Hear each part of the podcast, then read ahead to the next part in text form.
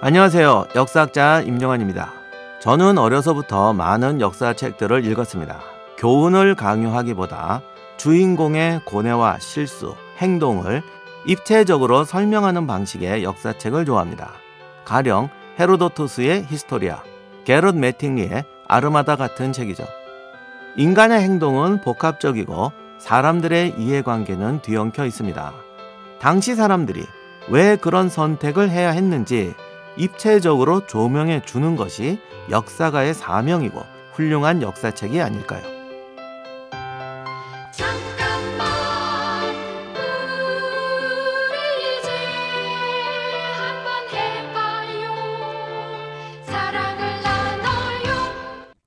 이 캠페인은 약속하길 잘했다. DB손해보험과 함께합니다.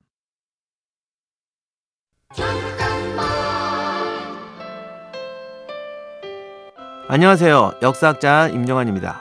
2차 세계대전을 승리로 이끈 윈스턴 처칠은 전쟁과 그에 따른 국제 정세를 이해하는 능력이 탁월했다고 평가받는 영국의 정치가입니다. 그는 어린 시절부터 병정 인형들을 두고 전술 짜는 것을 좋아했다고 합니다. 이것이 나중에 전쟁에 대한 해안으로 발현된 것이죠.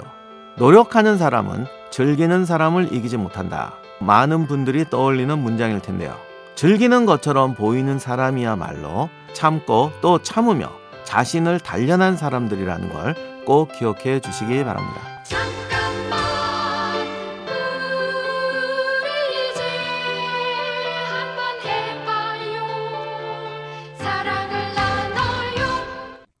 이 캠페인은 약속하길 잘했다. DB손해보험과 함께합니다.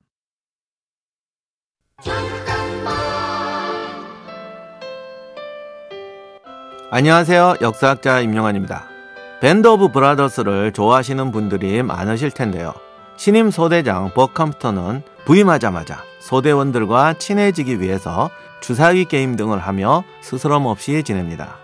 하지만 중대장 윈터스는 서로를 장난이라도 속일 수 있는 게임은 하지 말라고 조언하는데요. 리더는 어떤 경우에도 병사들을 속여서는 안 된다는 이유에서였습니다. 부하들을 위해 최선을 다하는 모습을 보여주고 서로를 이해하기 위해서 노력하는 것. 그것이 진정한 신뢰의 근원입니다.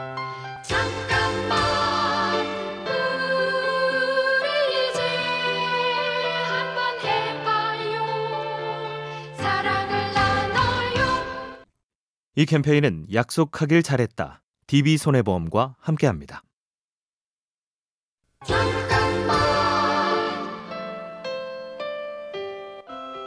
안녕하세요. 삼국지 아저씨라고도 불리는 역사학자 임용한입니다.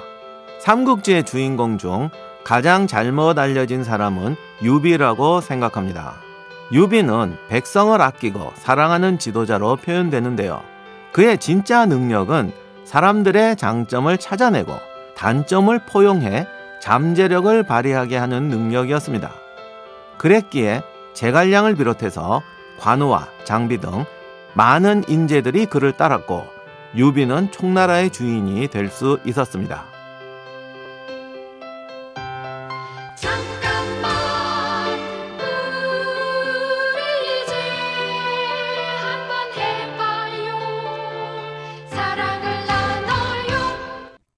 이 캠페인은 약속하길 잘했다. DB손해보험과 함께합니다.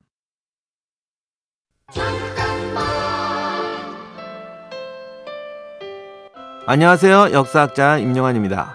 혹시 역사라고 하면 무조건 암기해야 한다는 강박에 어렵다는 생각을 하고 계신가요?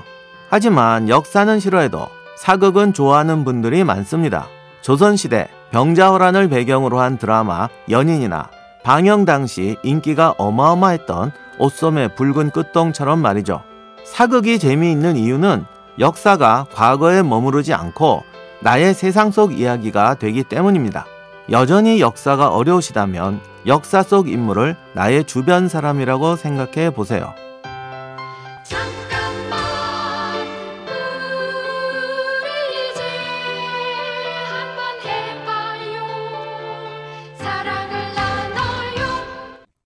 이 캠페인은 약속하길 잘했다. DB손해보험과 함께합니다.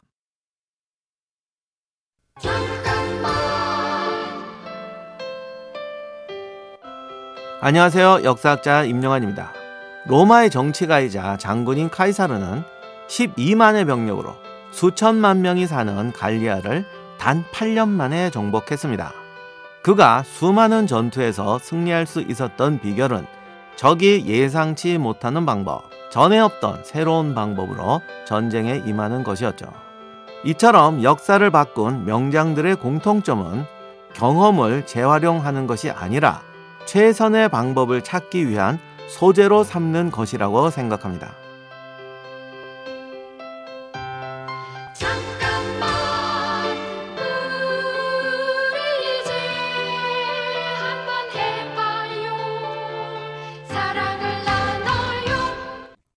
이 캠페인은 약속하길 잘했다. DB손해보험과 함께합니다.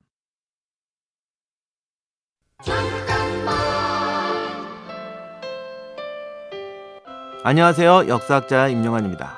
입시전쟁, 아파트 청약전쟁, 각종 예약전쟁 등 일상 속에서 치열한 경쟁 상태를 묘사할 때 전쟁이란 단어를 자주 사용합니다. 하지만 전쟁이란 단어에는 또 하나의 중요한 의미가 있습니다. 수단 방법을 가리지 않는 무자비함입니다. 속임수가 찬양받고 배신이 당연하며 죄 없는 희생이 수반되는 것. 이것이 바로 전쟁이 가진 무서운 의미죠. 일상 속에서 전쟁의 무자비함을 다시 한번 떠올려보는 신중함이 필요한 때입니다.